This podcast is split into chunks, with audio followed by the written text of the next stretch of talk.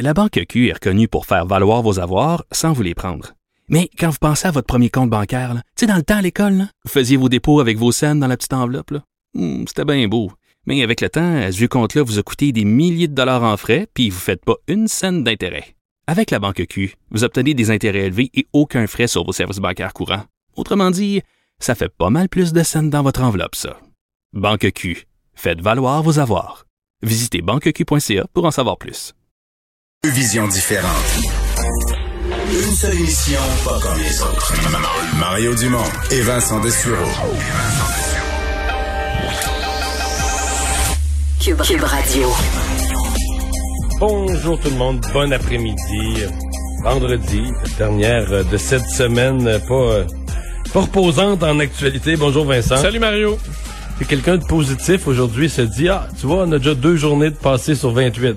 Quelqu'un de négatif se dit quelqu'un de négatif se dit eh bon Yann, on n'est pas rendu à la deuxième journée sur 28 qu'il y a déjà du monde au gouvernement qui parle de l'après 28 jours. Ouais, oui. Ben, faut dire que dans la population, je pense que déjà, euh, beaucoup ont a compris, là, que ça Il n'y allait a pas grand long. monde, y a pas grand monde au casino là s'ils faisaient une, une roulette, il y a pas grand monde qui dirait prendre le 29 octobre comme si de rien n'était là. hein. Non, il faut comprendre que l'effort de cette semaine, là, on va voir euh, les effets dans 10 jours, 2 semaines. Donc, ça veut dire, est-ce qu'on s'attend à ce que ça monte encore? euh, euh, mais le 28 jours à la mi-octobre, il est déjà pas mal passé. Il y a une grande partie qui est passée. Donc, euh, Ouais. commence à Mais Ça disparaître. commençait à baisser à ce moment-là, mais là pour l'instant on sent qu'on est encore bien dans la montée.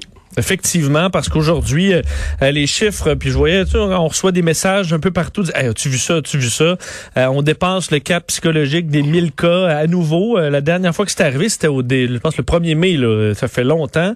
Euh, 1052 cas, donc euh, à la grandeur du Québec, 7 nouveaux décès, 27 hospitalisations, euh, 3 personnes de plus aux soins Les intensifs. hospitalisations, je regardais ça, ils ont à peu près triplé là, en trois semaines. Hein? Effectivement, euh, ça, ça va très vite. On sent que l'on n'a plus, plus vraiment de journées où ça devient très bas, les hospitalisations. Et euh, dans les régions, plusieurs régions, c'est très négatif. Le capital national, 183 aujourd'hui. La Mauricie, 50. Évidemment, Montréal, à 357. Je voyais Gaspésie de la Madeleine aussi, 26 cas. Euh, Chaudière-Appalaches, 73. 92 à Laval, 112 en Montérégie. Où ça va? Parce qu'il y a un petit peu mieux dans la Nodière-Laurentide, autour de près de à moins de 40 cas. Euh, mais en général, là, dans presque toutes les régions euh, où il y a des problèmes présentement, c'est en, euh, c'est en hausse. Alors, c'était pas des, euh, c'était pas des bonnes nouvelles aujourd'hui au niveau de ces, euh, ces résultats officiels. Il faut que je, je, me confie, Vincent. Quoi? Encore ce midi, notre collègue Benoît Dutrisac a parlé avec Éric Duhem, là, que je connais bien.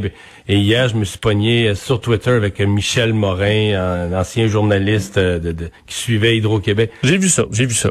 Non, mais, mais Vincent, c'est l'affaire, je n'en peux plus. Le gouvernement nous a fait cette joke-là tout le printemps qu'un mort qui n'est pas répertorié dans le dernier 24 heures. Là, les raisons, je les ai étudiées. là. Tu sais, des fois, il faut qu'un médecin signe un papier, des fois, c'est un coroner, dépendamment du lieu où il su... Tu sais, qu'on dise, OK, la personne avait la COVID, clac, clac, clac, décès de la COVID, le papier est rempli, puis là, on l'envoie, puis après ça, je- te fais grâce, que peut-être que tu perds des fois 24 heures sur le fax. Comme tu disais hier, le fax est tombé entre le, entre le bureau et le mur, là, mais... Puis là, dès qu'on on, on annonce les décès, Éric Duhem l'a fait tout à l'heure avec Benoît Dutrisac. Là, Benoît dit, ouais, mais là, sept décès. Ouais, mais il y en a combien qui datent du dernier 24 heures? Euh, Un seul? Ouais, mais c'est parce qu'hier, on a dit 16, là. Mais là, il y en avait un du mois de juillet qui traînait, puis il y en avait qui datait de 2-3 jours. Mais je veux dire, ceux qui datent de 2-3 jours, ils n'ont pas été annoncés, là. Je veux dire, c'est à tous les jours, il y a certains décès qui datent de la veille, d'autres qui datent de l'avant-veille. Oui, mais dans ce cas-là, d'autres qui datent de l'avant-avant-veille. Oui, mais c'est que si si, Mario, il y en a un qui se vante, dit Hey, aujourd'hui, il y a juste euh, six morts. là. Ben non, là, dans ce cas-là, cette personne-là devrait dire ben non, hey, dites pas six morts parce qu'il y en a probablement plein qui vont pas D'autres qui vont venir demain, puis après-demain, on en Ben, saura plus. ça. Mais je veux dire, je veux dire, là, il va falloir que tout le monde là, arrête de niaiser, parce que là, c'est devenu... C'est comme si, si toi, là, si ton, ton parent décède, là, ou un proche décède, si les papiers sont remplis dans le premier 24 heures, on l'annonce à la radio ou à la TV, c'est un vrai mort. C'est un vrai Oui. mort. Mais si on passe les 24 heures, là, ah ben là, là C'est de la désinformation. Annonce. Ouais, c'est de la. On va pas commencer à faire une annonce de quelqu'un qui est mort depuis 48 heures, puis de l'annoncer comme un autre. Ben voyons donc, c'est des êtres humains du Québec qui sont morts, puis nous, les médias, là, on peut juste, si c'est deux jours, trois jours avant que le cas soit déclaré, répertorié, puis annoncé, fait que à chaque jour, on annonce le nombre de, on le dit, le nombre de nouveaux décès qu'on apprend aujourd'hui. Et là-dessus, il y en a qui datent de la veille, il y en a qui datent de l'avant-veille, puis il y en a qui datent de deux, trois, quatre jours. Puis de temps en temps, comme hier, dans les 16, là, il y en avait un qui datait du mois de juillet. Mais qu'est-ce que tu veux qu'on fasse? Je demande pas pourquoi, là, probablement qu'il y avait une démonstration qui, qui, est décédé de la COVID qui a été plus longue à faire ou il y a un papier qui s'est perdu ou peu importe. Ouais. Et je veux dire, nous, les médias, on annonce les décès qui sont sur, qui ont été annoncés dans le dernier 24 heures. Mais Mario, il y en a qui ça leur prend plus de temps, là, des fois, avant d'analyser certains concepts parce que tout ce travail-là, on l'a fait au mois d'avril, mai, euh, où à un moment donné, on, on, s'est mis à, à, se rendre compte, même pendant quelques jours, moi qui, qui, qui fait les bilans comme ça au quotidien du matin au soir pendant toute la première vague, à un moment donné, là, quand on s'est mis à comprendre, OK, il y a des décès de 24 heures, il y en a des fois qui prennent quelques temps à, sortir. Moi-même, là, je me suis mis à dire, OK, ben aujourd'hui, c'est 42 morts, euh, mais là-dessus, il y en a 26 qui ça date d'hier. Après ça, il y en a 10 qui ça date d'avant-hier. Euh, TVA aussi, on recevait là, les... Mais, mais, un certain point, Vincent, ouais, mais à un moment donné, ben, après, quelques, après, après quelques jours, on s'est dit, ben non, ça fait pas de sens, là, parce que là, on se met à expliquer, euh, c'est qu'à chaque jour, il y a des morts qui sont deux pas... Jours, trois jours, ben, ben c'est ça qu'on va apprendre dans deux jours. Alors, le plus simple étant de faire à tous les jours... En fait, faut que tu aies toujours la, la même façon de le dire. Et ça, on le fait tous les jours de la même façon, c'est-à-dire combien de nouveaux morts sont répertoriés aujourd'hui au Québec. On comprend qu'il y en a qui vont s'ajouter dans deux jours, puis on va le nommer dans cette journée-là, parce que c'est la plus simple et la plus, la façon qui nous permet de suivre la courbe et d'être le plus informé de ce qui se passe. je pense que ça, tout ce travail-là, on le fait au mois d'avril, mais il y en a qui ont besoin de temps, Mario. Oui, je comprends. Mais ça me joue dans la tête. Je parce qu'à chaque fois, ils font une sortie publique, là, voulant dire, ah ben là, on essaie même, même hier, quelqu'un sur Twitter disait que cette méthode-là, c'était pour faire peur au monde, pour faire des plus gros chiffres. Mais voyons, le chiffre d'hier était plus petit. Comprends? Ben, chaque, chaque personne est nommée Le chiffre d'hier était plus petit. Ben oui, ben, chaque personne est nommée juste une fois. Fait que si t'as un plus gros chiffre aujourd'hui parce que t'as un code avant hier, ben avant hier, t'avais un chiffre plus petit. Je dis, c'est tellement con, là, tellement absurde. Mais c'est parce qu'à terme, c'est que tu, tu viens qu'à dire que les êtres humains sont pas d'égale valeur. Le, décès, le, décès vraiment triste, vraiment important, c'est le décès qui est vraiment annoncé dans le premier 24 heures. Si malheureusement pour votre mère, madame, là, ça a pris au coroner 48 heures avant de remplir tous les papiers, c'est un décès de deuxième classe. Faudrait que les médias l'annoncent, mais avec un, avec un bémol. C'est pas un être humain d'égale valeur qui est décédé. C'est un décès qu'il faudrait mettre là. Il faudrait mettre un bémol. C'est pas, pas un vrai ah décès parce que là, écoute, ça fait 48 heures qu'il est survenu. Ben voyons donc, il a jamais été, il a jamais été annoncé ce décès-là. C'est aujourd'hui qu'il nous est répertorié. On va ah l'annoncer totalement et complètement. cette dame-là est décédée. on la compte parmi euh, les personnes, les êtres humains décédés de la COVID dans la période. Mais bon, voilà, c'est une parenthèse, Vincent. Ben, c'est une parenthèse que tu fais bien de, de faire. c'est un proche qui dit, euh, qui dit Mario, j'ai le cancer. Puis là, tu dis ben non, mais là ton test il date de il y avait, tu, je veux dire, tu l'as appris il y a plus que 24 heures, là, ça compte pas. Ben non, c'est ça. Chaque personne là-dedans compte et on va être nommé une seule fois. Alors on a une façon une uniforme de le faire pour tout le monde. On les compte pas quatre fois. Quand on l'apprend, on les nomme puis ils sont additionnés puis ça fait ça fait un total. Puis le total au Québec il est gros. Ce qu'on doit retenir, c'est que par rapport aux euh, autres provinces ou par rapport aux autres, le Québec notre total il est gros. Et euh, écoute Mario, les courbes vraiment euh, sont inquiétantes. D'ailleurs, aujourd'hui, le premier ministre, dans son point de presse, en a fait mention là, sur le fait que c'est sûr qu'à 1000 cas par jour, on commence à se dire qu'il va falloir en faire plus si on veut être capable d'avoir un impact d'ici un mois. C'est certain qu'il faut ajouter des mesures. Ils vont en faire plus dès lundi. Là. Hein? Absolument, parce que dès lundi, on comprend qu'il y aura de nouvelles mesures plus restrictives dans le milieu sportif et de l'éducation. Il y en aura peut-être d'autres aussi à annoncer là, si ça continue d'augmenter euh, du genre, système de santé étant fragile. Alors, ce que ça touche, euh, on le disait, le milieu du sport. donc, donc, euh, M. Arruda l'avait dit plus tôt cette semaine, alors que ça fait plus ou moins de sens d'autoriser des, on disait, des matchs de soccer dans les parcs, alors que tu pas le droit de rencontrer euh, un proche, là, un voisin, puis de prendre un verre, mais si tu te dribbles le ballon, ça devient correct. on va clarifier ça lundi. On devrait donc interdire tout ça, euh, les sports euh, d'équipe dès lundi dans les zones, évidemment, en alerte maximale, en zone rouge, que ce soit du parascolaire, du civil, ce sera proscrit pour un mois. également des règles un peu plus strictes là, par rapport au respect des bulles classe. On verra pour les détails dans le sport études. On attend encore certaines précisions. D'ailleurs, on est encore en discussion, semble-t-il, entre le ministre de l'Éducation et euh, la santé publique à ce niveau-là. Euh, alors, on verra lundi pour les euh, détails, mais ça, on va, être en mode serrer la vis dans les prochains jours. D'ailleurs, pour les gens de l'ancienne Lorette, là, dans la région de Québec, l'élection municipale qui était prévue Le, le 4 euh, octobre est annulé, enfin pas annulé, mais reporté. C'est rare, ça. C'est, c'est pas arrivé souvent. Dans, ça prend vraiment des cas de force majeure pour annuler une élection quand la campagne est tenue. Là. Oui, surtout à, écoute, à quelques jours de, de l'élection. Donc, c'est pour remplacer le maire Émile Loranger qui est décédé, on sait, le 2 avril dernier.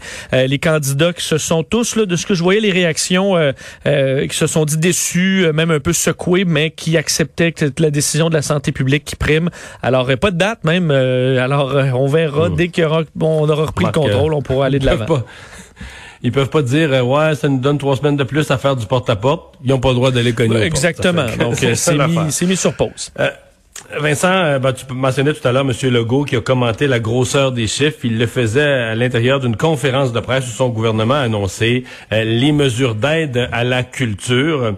Je, je te laisse y aller, mais je te dis tout de suite que j'ai trouvé ça euh, généreux. Là. Je pense que je sais pas si tous les partisans de la CAQ signeraient là. Bon, ben parce qu'on voulait montrer, et c'est ce que M. Legault a dit, là, que euh, pour ceux qui étaient critiques, là, comme quoi on se souciait pas assez de la culture dans le gouvernement caquiste, ben là, vraiment, c'est loin de ça. Il Ouais. disait, ça m'arrache le cœur d'être obligé. on a voulu défaire cette, cette image-là, Bon. je comprends. Puis, ça coûte de l'argent. Ce qu'on fait donc, c'est ajouter une somme supplémentaire de 50 millions de dollars en aide à la culture, alors qu'on avait, on sait, là, annoncé une somme de 450 millions de dollars pour relancer le secteur.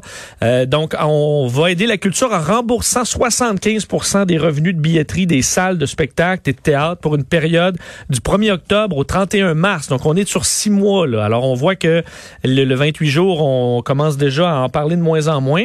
Euh, Donc, et euh, basé sur les taux d'occupation, les taux de présence dans les salles de l'an dernier. Exact. Et il faudra euh, s'assurer qu'on paie euh, les, euh, les employés. là. Donc, l'objectif, c'est on paie vos billets aux salles de spectacle, mais ensuite, ils vont payer les techniciens qui auraient travaillé normalement sur ces productions. Je vais faire entendre un extrait de la ministre de la Culture, Nathalie Roy, à ce sujet, qui se dit bien désolée d'avoir affirmé le milieu culturel.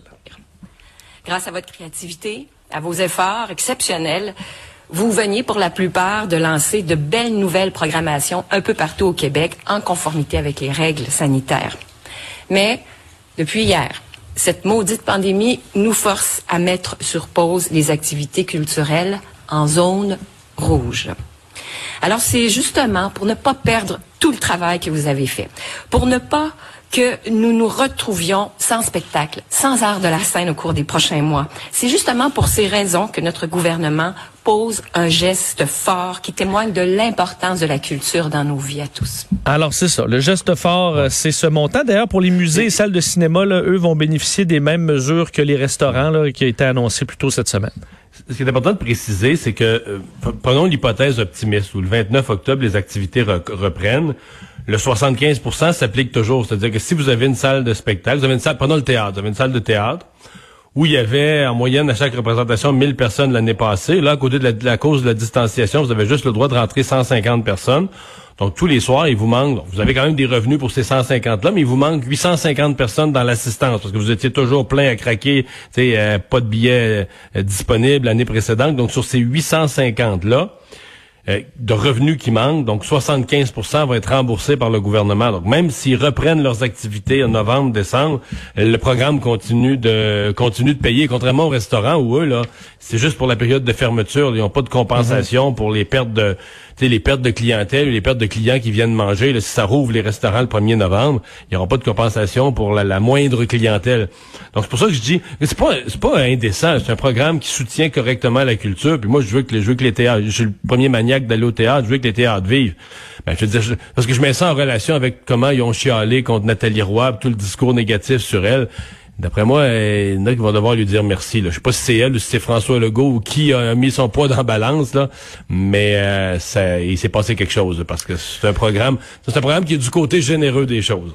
Bon, mais à date, on- les gouvernements ont été, euh, ont été généreux sur plusieurs, euh, sur plusieurs Ouais, facettes. Il faut bien le dire. Bon, euh, la Sûreté du Québec qui va patrouiller euh, les routes euh, des zones rouges vers les zones oranges et jaunes. Effectivement, alors que évidemment on s'inquiète que certaines régions peu touchées soient contaminées par des gens en zone rouge et que le gouvernement a dit euh, on veut pas que les gens se promènent. Euh, la sûreté du Québec va de l'avant avec le retour de ces barrages routiers. Faut dire On dit un barrage routier, le vrai terme utilisé par la Sûreté du Québec est un point de sensibilisation. Alors, on n'est pas là pour donner des contraventions, pour arrêter les gens, c'est vraiment pour les informer, euh, limiter les déplacements entre les régions, donc en essayant de convaincre davantage. Donc, il n'y a pas de restrictions euh, ni, ni, ni de, de bon de, de, façon de les empêcher physiquement. C'est vraiment pour sensibiliser. Euh, il y aura un barrage dans ce qu'on sait sur la route 138 à Saint-Tite-des-Caps en direction de Charlevoix, point qui avait eu, bon, qu'on avait vu là, à la première vague. L'Estrie, Laurentide, Chaudière-Appalaches devraient être les régions qu'on va essayer de protéger, euh, évidemment dans l'est dans, dans, l'est du Québec aussi. Les sites ne seront pas dévoilés. Ça va se faire de façon aléatoire, mais de façon stratégique au dire de la Sûreté du Québec. Alors, on verra peut-être ça pour le Bas-Saint-Laurent. Ils ont dit qu'ils laisseraient passer tout le monde, mais c'est juste que c'est un peu la pression que ça met. Là. Si t'es quatre jeunes dans une auto qui viennent les quatre pas de la même adresse, que t'as pas d'épicerie à bord, que t'as pas d'épicerie à bord, là, tu comprends? Tu vas avoir de la misère à expliquer aux policiers que euh, tu t'en vas te, confiner dans un chalet et que tu iras pas dans les commerces de la région ou euh, tu t'en vas dans les cantons de euh, l'Est. moi, je respecte rien, là, je m'en fous. là. Est-ce qu'ils te laissent passer quand même? Je sais pas. Ou bien ils prennent ton numéro de plaque, ils te demandent où tu vas, ils surveillent ton numéro. Tu sais, je pense qu'on pourrait mettre quelqu'un comme sous surveillance un peu en disant lui, là, il s'en va. D'après moi, si tu dis que tu respectes rien, peut-être qu'ils te laisseront carrément pas passer. Si tu dis je m'en vais en frein, moi je m'en vais en frein de les lois, là. Je vois pas comment on peut te laisser passer complètement. Je pense que les gens qui vont avoir une explication sensée, mais en partant, dans l'explication sensée, bon, à moins de dire, moi j'ai un chalet puis le frigidaire est déjà plein, ce qui se peut, mais tu es censé avoir tes victoires. C'est déjà une première chose que les policiers vont pouvoir, euh, pouvoir vérifier en sensibilisant. Oui. Euh, Vincent, il y a euh, le Devoir qui, au cours des dernières minutes, euh, publie une espèce de d'alerte nouvelle sur une éclosion, mais vraiment une éclosion majeure en plein milieu d'un centre hospitalier. Oui, et on sait que Québec est beaucoup plus touché là à cette vague, cette deuxième vague que la première. et là, Québec, encore aujourd'hui, je pense, c'est le plus gros chiffre, 200, 200 mais on est franchi le cap des 200 cas à Québec. Ça, ça va assez mal. Hein? Et là, l'Institut universitaire de cardiologie et de pneumologie du Québec fait face à une importante éclosion avec une soixantaine de cas. C'est ce que rapporte Isabelle Porter du, Devoir, donc chez les patients et les employés. Euh, on envisage d'ailleurs l'annulation euh, carrément de tous les rendez-vous non urgents pour éviter la propagation là, euh, plus grande du virus. Selon le docteur Mathieu Simon, qui est le chef des soins intensifs de l'établissement, on dit on a des éclosions dans à peu près toutes les unités. Ça nous oblige à nous poser des questions. Au cours de la semaine, on a découvert qu'une éclosion qu'on croyait relativement contenue s'est retrouvée à d'autres endroits. Euh, alors évidemment, on touche à des patients qui sont, on est dans pneumologie là. Alors on touche à des patients qui peuvent être grandement vulnérables. Ouais, c'est ça. Absolument. Alors euh, on dit qu'heureusement aucune personne dans ceux qui ont été testés positifs n'est tombée vraiment sérieusement malade. Euh, alors qu'on retrouve un département de gériatrie qui est dans les secteurs qui sont touchés même par l'éclosion. L'hôpital qui a 350 lits, une zone froide, une zone chaude qui sont distinctes. Donc on espère pouvoir contrôler à partir de maintenant, mais on devra faire des annulations massives. Alors situation qui est critique dans euh, l'hôpital qu'on connaît pour les gens de Québec, l'hôpital Laval, mais donc euh, qui s'appelle maintenant l'Institut universitaire de cardiologie et pneumologie de Québec. C'est, euh, tu sais, l'annulation des chirurgies, ben, c'est fou parce que il y a trois semaines, un mois, là, je veux dire, on croyait quand même le gouvernement quand les ministres Dubé ou le premier ministre Legault disaient on veut pas cette fois-ci, il faut pas annuler des chirurgies, il faut, faut que les autres types de soins de santé continuent d'être donnés. Puis on les croyait, puis en même temps, je me suis dit, on a eu cette discussion-là. Moi, je disais, mais il y a toujours un point de rupture. Il y a un point avec la COVID ou une maladie contagieuse où t'as beau t'être donné un principe général. Dans les faits, euh, ça pourrait venir dans les écoles. On est obligé d'en fermer quelques-unes. Ça pourrait tourner plus mal dans des régions où il y a trop de COVID. C'est qu'il y a un point de rupture où tu peux juste plus. Puis on a le bel exemple. Là. Ces gens-là étaient déterminés. Probablement, si tu leur avais parlé le 1er septembre, ils étaient déterminés à dire, non, non, nous, on donne de la cardio, on a déjà du retard, les chirurgies, etc. Il faut qu'on soit... Mais là, aujourd'hui, il y a, ben, nul, il y a nul les chirurgies non urgentes. Ils sont, repartis dans exactement ce qu'ils voulaient éviter, mais parce que t'es, à un certain point, tu es condamné. Ben, j'ai un, ami proche qui est en attente d'une chirurgie. Euh, disons, c'est pas non, c'est dans le qui s'en vient pas mal urgent et euh, alors que c'était sûr qu'il allait se faire opérer là, dans les dernières heures, euh, il y avait des doutes là, en raison de la situation dans la région de Québec. Hmm. Donc ça, ça va s'en venir de plus en plus.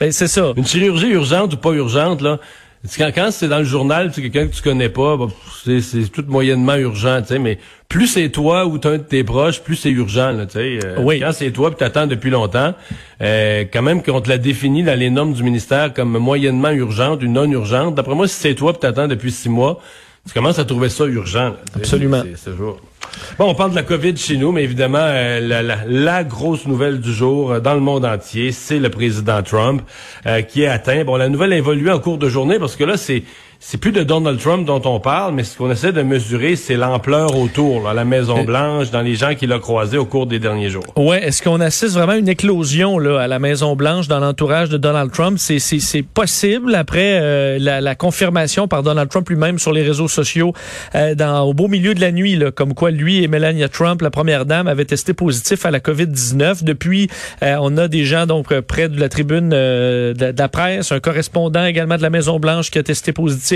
alors que Donald Trump, faut dire dans les derniers jours, a fait au moins huit voyages là, euh, pour se promener dans des euh, événements partisans, au débat contre Joe Biden. Très souvent, son, son entourage euh, porte pas le Tu masque. as vu l'entrevue de Chris Christie, je pense que c'est à Fox News, je sais plus. où. Chris Christie a dit là, que dans la tous ceux qui ont participé de près ou de loin là, à la préparation du débat, aux simulations, aux- personne prenait aucune mesure. Ben c'est ça. Alors ça se peut que ça se soit promené pas mal. là. Alors que Donald Trump euh, la veille avait affirmé sur Twitter la fin de la pandémie est en vue. En tout cas, la pandémie est loin d'être terminée dans l'entourage de Donald Trump à la suite de tout ça. Euh, on ça sait n'avait que pas d'allure ce qu'il disait, parce que le nombre de cas est en hausse. C'est-à-dire que on a de la misère aux États-Unis à établir la notion de vague, parce que est-ce que c'est une... Moi, je vois des experts qui disent qu'ils ont la deuxième vague, puis d'autres des experts États. disent que c'est la troisième vague. Ouais, ça dépend des États.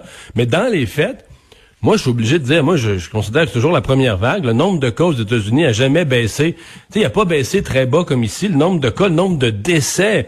C'est quoi, les plus petites journées, t'étais à 300 décès, quelque chose comme ça? Peut- Oh, on a perdu, euh, on a perdu Mario. On va essayer de retourner en vous disant que parce qu'il y a une des excuses, l'excuse de Donald Trump pour expliquer euh, euh, que sa, proche collaboratrice, là, Hope X, qui a eu euh, le, le premier diagnostic de la COVID-19, disait que, et écoutez bien ce que Trump a dit dans les dernières heures, disait que c'était difficile pour elle de respecter la distanciation physique parce que quand elle rencontre, entre autres, des membres de l'armée ou de la police, ils viennent vers vous, ils veulent vous embrasser parce qu'ils sont tellement contents du bon travail qu'on fait pour eux. Alors, c'est pas parce qu'ils ont été imprudents au dire de, euh, de Donald Trump, c'est parce que les gens foncent vers eux parce qu'ils ont trop fait du bon travail. Euh, D'ailleurs, vous faire entendre l'extrait du euh, Chief of Staff, donc le, euh, le chef de cabinet de Donald Trump, Mark Meadows, qui confirmait que Donald Trump avait la COVID et qu'il avait des symptômes. Uh, all of you know the uh, the president and the first lady tested positive uh, for COVID nineteen. Uh, they remain in good spirits. Uh, uh, the president does have mild symptoms, and as uh, as we look to try to Alors, il a des symptômes légers, euh, ce qui est, je veux regarder des experts euh, qui disent souvent, pour ceux qui ont traité des cas de COVID, la première semaine, ça veut pas dire grand-chose. Il y a des gens qui ont vraiment peu de symptômes la première semaine et ensuite, après une semaine, ça prend un bord ou l'autre. C'est-à-dire soit que ça développe en pneumonie, puis là, ça se met à se gâter, ou ça va très bien. Alors, quel bord Trump va prendre? Évidemment, ça va avoir beaucoup, beaucoup euh, d'impact sur la suite des choses pendant la campagne électorale. Il y a eu des réactions, évidemment, monde entier. La plupart des euh, dirigeants du monde, dont Justin Trudeau, ont, salué, euh, ont souhaité un prompt rétablissement au président. C'est le cas de Boris Johnson qui, euh, évidemment, passait à travers la COVID, bon, au, Royaume-Uni, qui, lui, faut dire, s'est ramassé aux soins intensifs, alors que Jair Bolsonaro, bon, au Brésil, qui lui riait un peu de ça,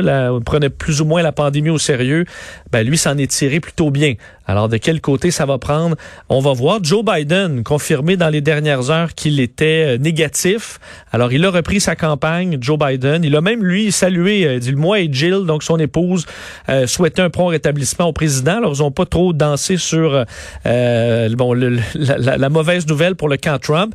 Évidemment, on voit deux côtés. Si Donald Trump s'en tire très bien, certains disent ben Trump va pouvoir dire qu'effectivement, c'est plus ou moins grave euh, la pandémie, tandis que si ça vire mal, ben là, euh, la campagne électorale pour Trump va prendre va prendre tout un bon, est-ce que tout, tout s'effondre autour de Trump à partir du moment où il est vraiment malade de la COVID? ça se peut, ça se peut bien. Euh, un mot aussi sur euh, une conseillère municipale de Verchères. J'aurais beaucoup aimé faire entendre cet extrait-là à Mario. Il l'a probablement entendu aujourd'hui, je le ferai réagir tantôt. Mais tu sais, il y a des conseillers, euh, des élus, là, on espère qu'ils suivent les règles de la santé publique. Mais dans les derniers jours, mercredi, au Parc La Fontaine à Montréal, il y a une manifestation anti-masque. Euh, notre collègue Yves Poirier, je pense que c'est Yves Poirier, qui était là pour euh, recueillir certains témoignages. Il y a une dame là-dedans qui sort, puis il commence à gueuler contre le masque, en disant que c'est tout ça, c'est il y a plus de pandémie, puis que les médias euh, prennent des, des, mauvais chiffres. mais plusieurs ont écrit à TVA après pour dire, attends un peu, là, cette dame-là que vous avez vue, c'est Carole Boisvert. C'est une élue de la ville de Verchères, une élue, une conseillère municipale qui dit que c'est pas la pandémie, il n'y a plus de pandémie Euh, ça a fait réagir le maire. Je vais vous faire entendre les deux d'ailleurs. Cet extrait de mercredi, il faut dire que ça vieillit vite euh, le fait qu'il n'y ait plus de pandémie quand on est rendu à 1000 cas.